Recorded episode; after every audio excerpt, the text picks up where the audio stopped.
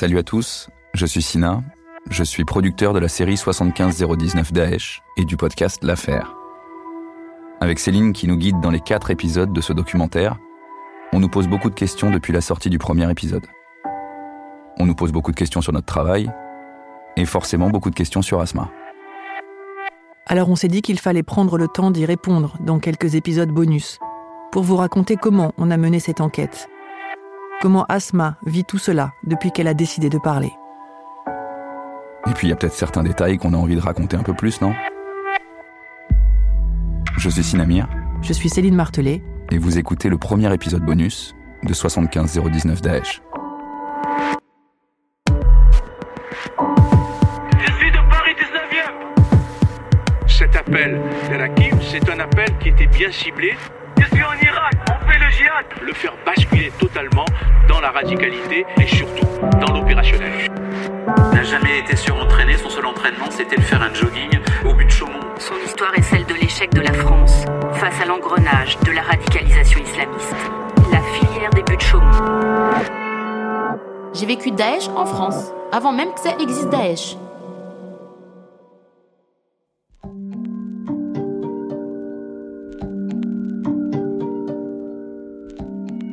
Bon alors on le disait Céline, on a reçu euh, beaucoup de questions, euh, beaucoup de personnes autour de nous nous ont posé des questions après ce documentaire. Euh, c'est quoi la question qui revient le plus pour toi là depuis quelques semaines?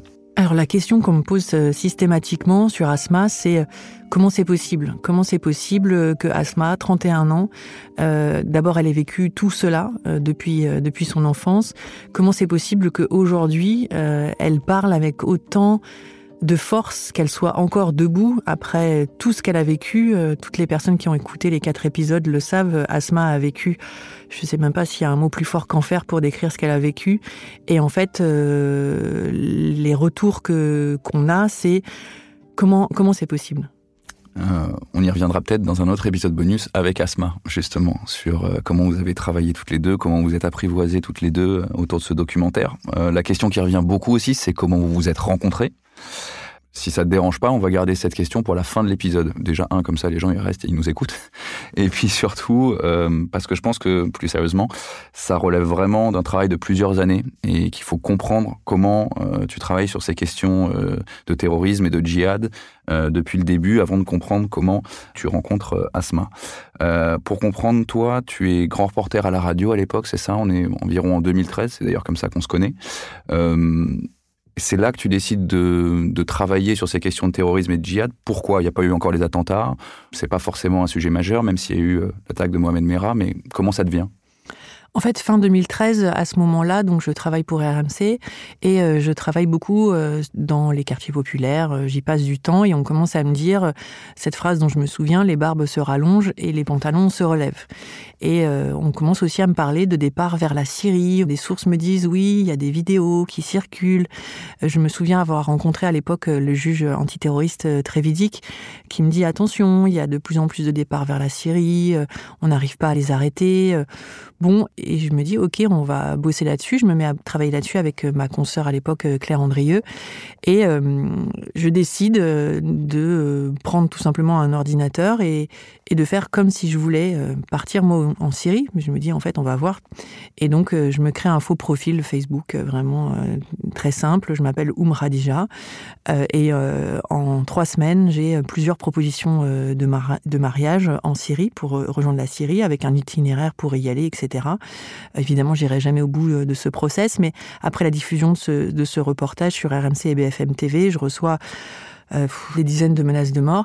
Et euh, petit à petit, les hommes voilà, m'insultent et me, me, souhaitent le pire. Et puis, il y a quelques femmes, des Françaises qui me contactent, certaines pour m'insulter et d'autres pour m'expliquer que j'ai bien expliqué le phénomène, que oui, c'est très simple, euh, mais qu'une fois sur place, la réalité est tout autre. Et en fait, je vais rester en contact avec ces femmes, euh, puis je vais contacter leurs familles, et puis après, c'est la base du travail journalistique. On se fait un petit réseau, le réseau grossit, euh, notre numéro est donné à d'autres, on demande à parler à d'autres personnes, et c'est comme ça que j'ai réussi à avoir plusieurs sources au sein de l'État islamique parmi les Françaises, mais aussi parmi leurs familles ici en France, qui du coup racontent pourquoi elles sont parties, comment se sont fait leur départ, et c'est comme ça que je vais comprendre comment ces filières s'organisent, la facilité avec laquelle elles partent euh, en 2014 et comment les services de renseignement, j'ai à l'époque l'impression, les laissent partir.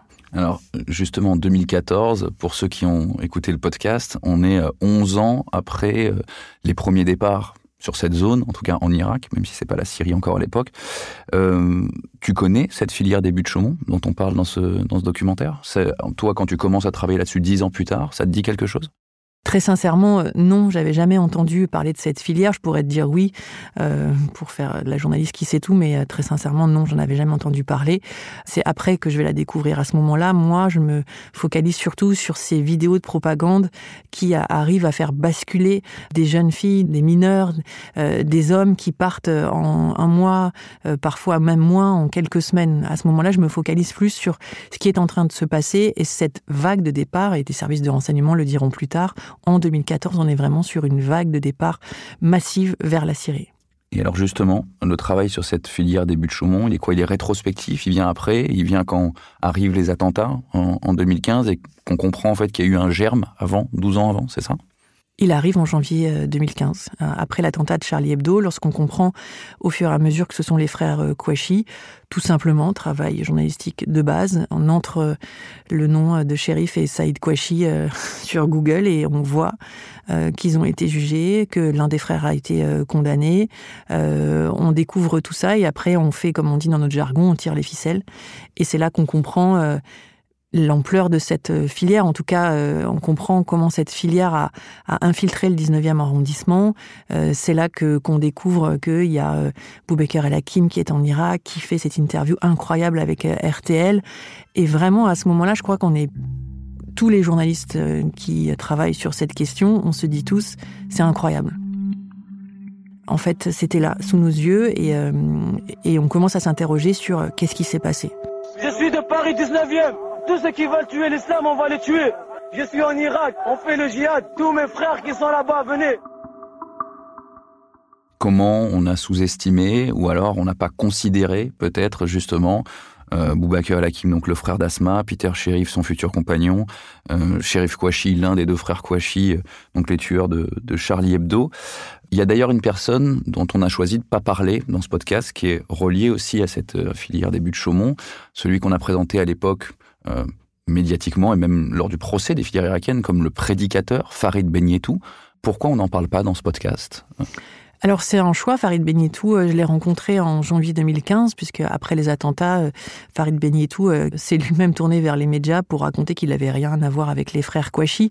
Farid Benietou, pour moi, je le définirais comme celui qui veut prendre la lumière, celui qui veut que les médias parlent de lui, celui qui veut être sur toutes les photos. Farid Benietou, c'est celui qui recrute, c'est celui qui fait, et il me l'avait dit à l'époque lui-même, le djihad avec la parole. C'est-à-dire qu'il ramène le plus de personne à la cause, mais il n'est pas celui qui est l'opérationnel, pour reprendre un peu des termes de service de renseignement. Euh, il est juste celui qui est en voilà, qui est en première ligne, qu'on envoie en première ligne, et il est tout à fait d'accord pour le faire. Euh, donc, c'est pas qu'il n'est pas intéressant, mais il n'a pas l'ampleur de Boubacar El-Hakim. Alors lui, il a été condamné, Farid Benietou, à six ans de prison à l'époque du procès en 2008 des filières irakiennes. Justement, tu fais une différence avec Boubacar El Hakim. C'est quoi? C'est parce qu'il est dans l'ombre, justement, et, on le connaît moins? Oui, et c'est ça qui le rend intéressant. Et je mets des guillemets intéressant. Il n'y a aucune fascination, il faut bien le dire, pour ce personnage. Mais Boubacar El Hakim, c'est celui qui tire les ficelles? C'est celui qui est dans l'ombre, qui on a d'ailleurs très peu euh, d'images de lui, à part cette euh, vidéo sur un toit en Syrie. On n'a pas d'images, on n'a pas de photos, on a très peu de vidéos. Et il est celui qui se met dans l'ombre parce que c'est lui, on pour reprendre un terme de service de renseignement, c'est celui qui s'occupe d'organiser. Et ces gens-là, dans les organisations terroristes, finalement, comme dans les organisations mafieuses, ne se mettent jamais en avant, il reste dans l'ombre. Et ça, Asma le dit très bien dans un épisode, c'est un tableau noir. On ne sait pas ce qu'il fait, même ses proches ne savent pas, il parle peu, il a peu d'amis, il s'entoure peu, il donne peu d'informations. Clairement, il n'est pas bavard, et c'est ce qui en fait un personnage redoutable et très dangereux. Et c'est ce qui fait du témoignage d'Asma un témoignage exceptionnel au sens premier, c'est-à-dire qu'on peut justement aller dans cette part d'ombre. Euh, tu dis dans le premier épisode, j'ai l'habitude de travailler avec des sources 1, ce que les services d'enquête peuvent euh, appeler des sources premières. Euh, pourquoi euh, c'est aussi important euh, d'aller justement recueillir la parole d'Asma, d'aller recueillir la parole de ses entourages de djihadistes ou même de ces djihadistes eux-mêmes quand ils sont sur un, théâtre euh, de conflit ou alors qu'ils sont de retour euh, en France ou autour de nous Pour moi, c'est important parce qu'il n'y a pas de filtre, en fait. On a, dans le journalisme, on parle de sources policières, de sources judiciaires, de sources proches de l'enquête.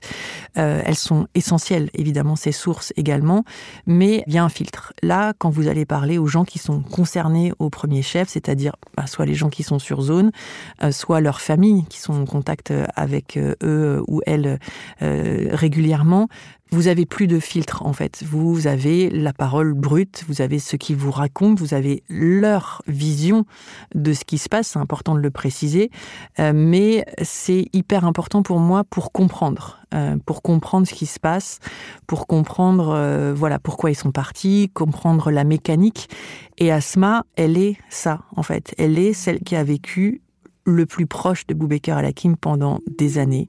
Elle le connaît. Elle le dit très bien d'ailleurs. Et elle a cette phrase, elle dit Mon frère, tu ne peux pas le convaincre. C'est plutôt lui qui va te convaincre, mais pas toi. C'est impossible. Donc lui, personne ne lui a fait de lavage de cerveau. Et juste cette phrase décrit exactement qui est Boubacar El Hakim et combien il est dangereux.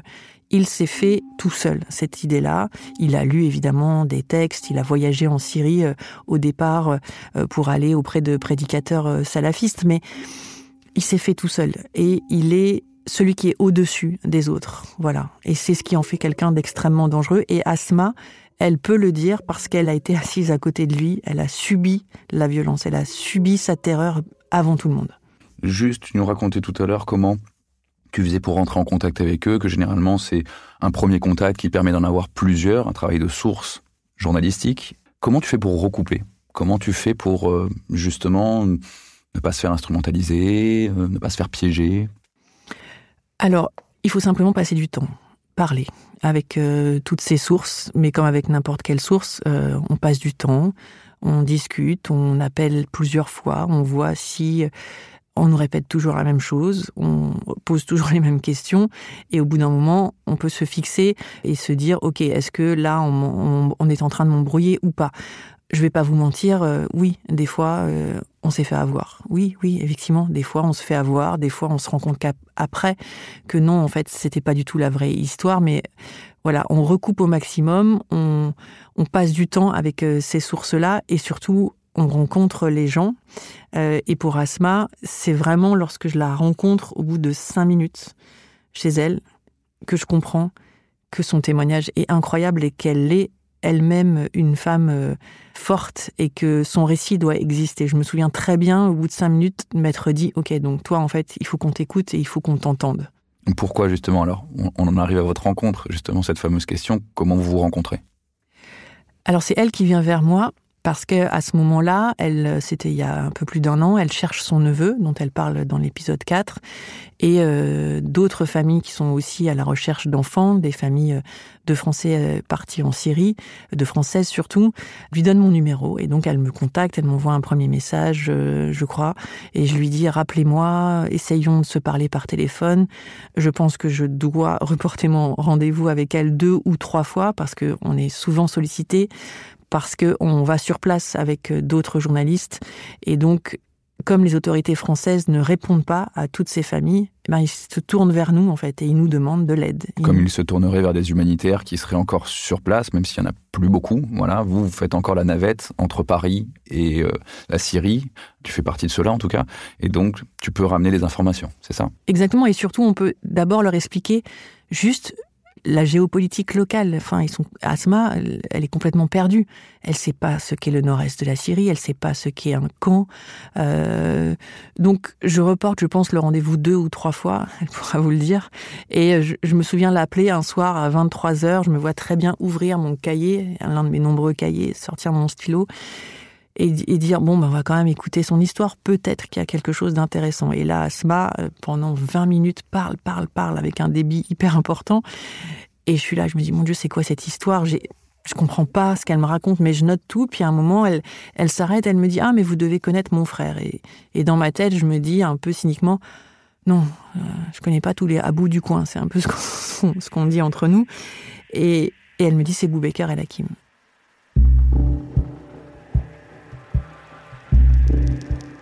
Et là, je me souviens m'arrêter en me disant Attends, c'est bien le Boubaker Hakim dont on est en train de parler. Donc je lui fais répéter. Elle me dit oui, oui, Boubaker El Hakim. Et je doute tellement que j'allume mon ordi, je tape Boubaker El Hakim sur mon ordi en même temps qu'elle me parle pour être sûr que j'ai bien compris de qui elle parlait. Donc là, je comprends. Mais je, je lui dis pas tout de suite, c'est incroyable, euh, je me focalise pas sur son frère, je la laisse parler de son neveu. Et ensuite, on va se rappeler à plusieurs reprises. Je vais passer beaucoup de temps avec elle au téléphone, justement, à lui expliquer comment fonctionne le nord-est de la Syrie.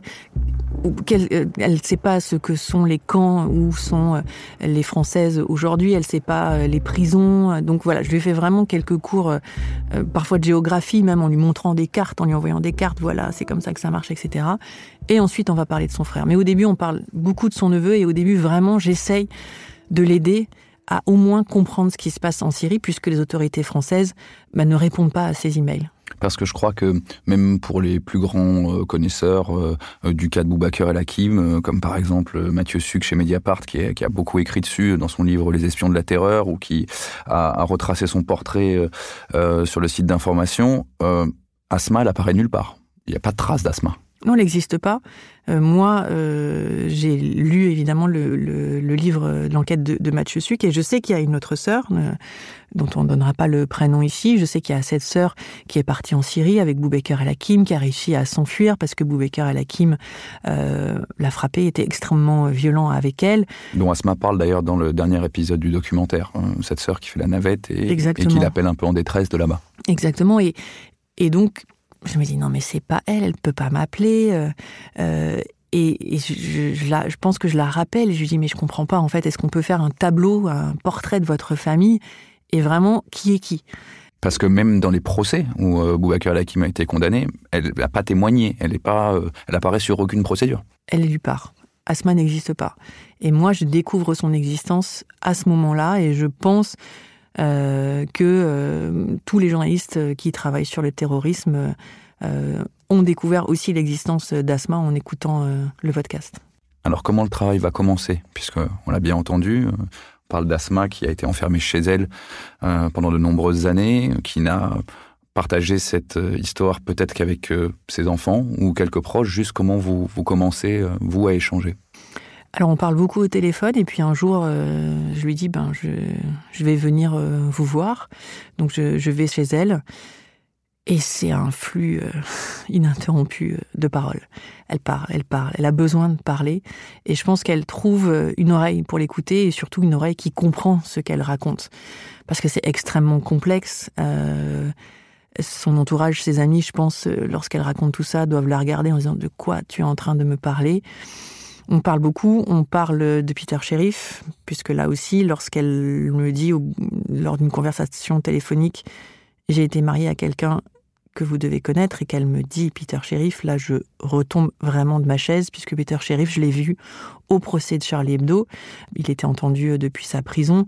Un autre membre de la filière dont on parle dans le deuxième épisode du documentaire. Exactement. Et, je, et je lui dis, mon Dieu, Peter Sheriff, vous avez été marié avec ce monstre. Enfin, il n'y a pas d'autre mot pour le définir. Parce que moi-même, lorsque euh, je me souviens être dans cette salle d'audience lors du procès de Charlie Hebdo, il est entendu à distance par euh, vidéoconférence et lorsqu'ils parlent, ça me glace.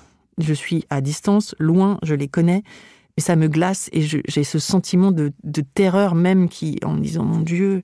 Et elle me dit oui, oui, ça a été euh, mon mari. Elle, me raconte qu'elle est mariée de force, elle me raconte sa violence. Mais on va pas trop passer de temps sur Peter Sheriff. Euh, parce que c'est douloureux et donc je me dis on n'en parlera qu'au moment du podcast. C'est pas la peine de lui faire répéter 150 fois ce qu'il lui a fait subir. Donc avant d'enregistrer, je vais pas poser énormément de questions sur Peter Sheriff pour euh, respecter sa parole.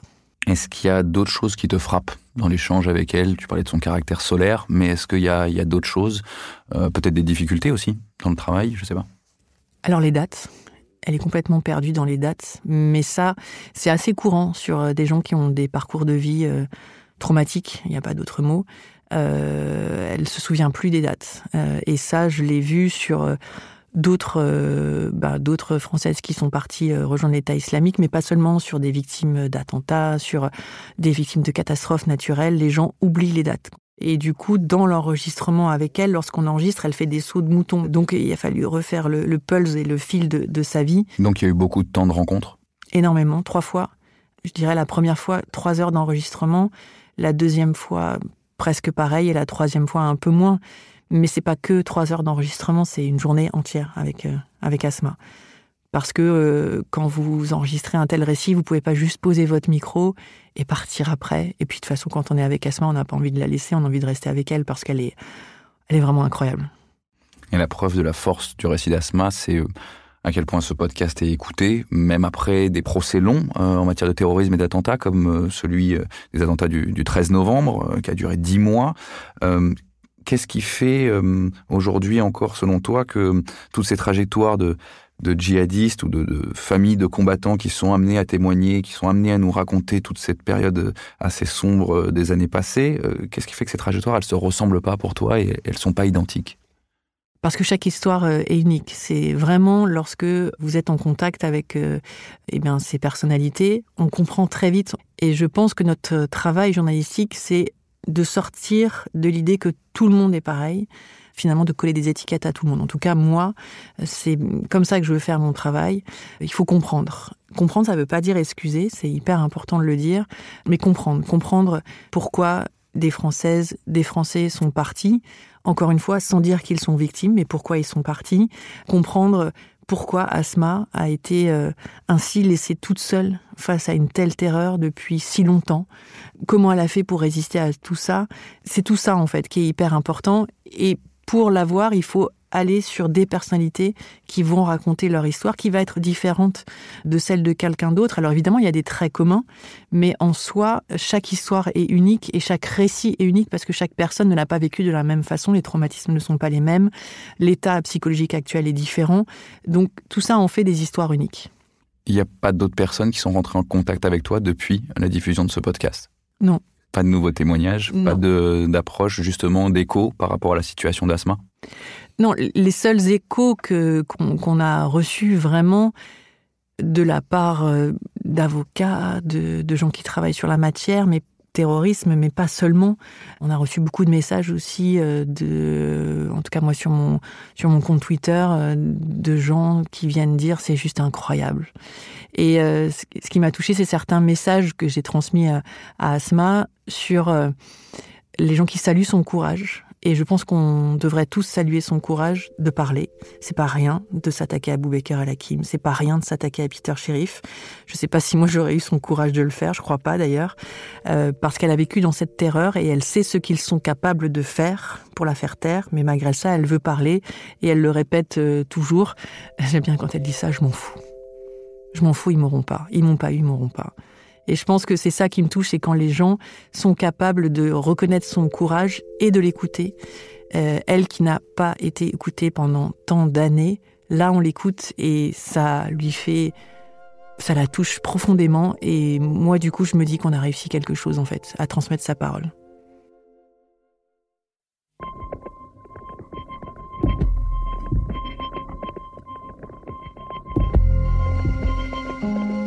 75019 Daesh est une série du podcast L'Affaire, produite par Paradiso Media, écrite par Céline Martelet et réalisée par Théo Albaric. On se donne rendez-vous la semaine prochaine pour la sortie d'un nouvel épisode bonus. D'ici là, pensez à vous abonner au flux L'Affaire sur votre plateforme d'écoute, c'est gratuit, et en cochant la case suivre ou s'abonner, ça vous permet de rien manquer. Et puis si vous aimez notre travail autour des enquêtes du podcast L'Affaire, n'hésitez pas à le partager à vos proches et sur vos réseaux, à mettre aussi des étoiles et des commentaires sur les plateformes. C'est comme ça que nos podcasts vivent et peuvent être écoutés par un maximum de monde. À très vite.